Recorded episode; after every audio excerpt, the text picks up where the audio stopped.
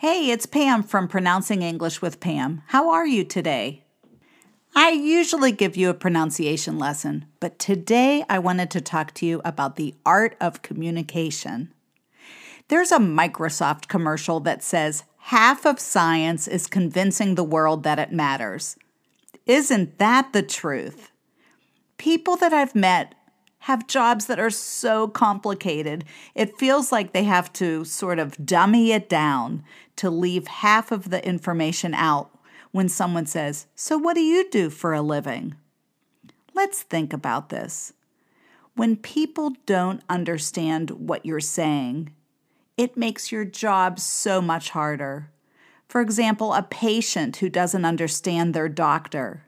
The patient isn't going to follow the doctor's orders or when a scientist can't convince someone to fund their research because they can't figure out what it is that the scientist is telling them.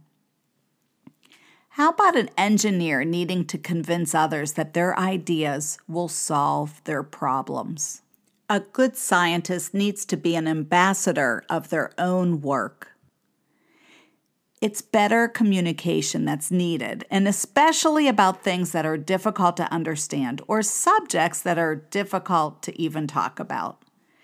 When I worked in the medical field as a speech therapist, I would often be sitting in a patient's room when a doctor would walk in, and the doctor would talk to the patient, talk to the family, and everyone was looking like, yes, this is great. They're nodding their head and the doctor would walk out, the patient or the family would look at me and say, What did the doctor say? I didn't understand what they meant.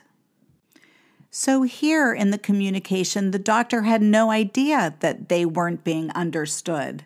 There was not enough time taken to have a conversation and to be able to talk and to hear or listen to be able to tell that the other person did not understand. So, this can happen to all of us. We think we had a conversation and we walk away, and the other person may have had not a clue or just really quite didn't get exactly what it is you're talking about. So, what I want you to do is look at the person that you're talking to, even if it's on a video conference call. Talk to the camera give the impression that you are looking to the listener. When you're when you are with others, it's important to give eye contact. Try to emulate this while you're on a video call too. You can look at that little hole where the camera is. So, whether you're in person or you're on a video call, look at the person's body language. Are they leaning forward? As if they want to hear you better. Maybe they can't hear you well enough. Do they look confused? Are their eyebrows kind of going down, a furrowed eyebrow? Are they turning their head to the side a little bit, trying to hear you better? Are they asking you a question that you feel you've already answered? This can be a sign that you're not being understood.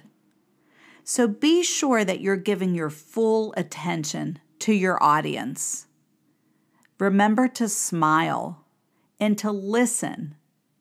Pay attention, look at the person, and then respond. So, this week, I want you to practice reading the faces of other people. Practice listening to others and smiling and paying attention. Take the time to be a better listener, and you'll become a better speaker. I guarantee that others will feel that connection. Well, thanks for listening to me.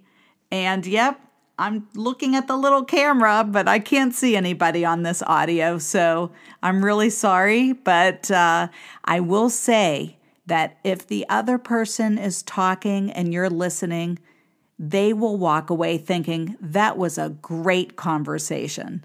So try to be a better listener this week, and I'll talk to you next week. Hey, by the way, if you want to know a little bit more about me and my business, go on my website, proaccentcoaching.com.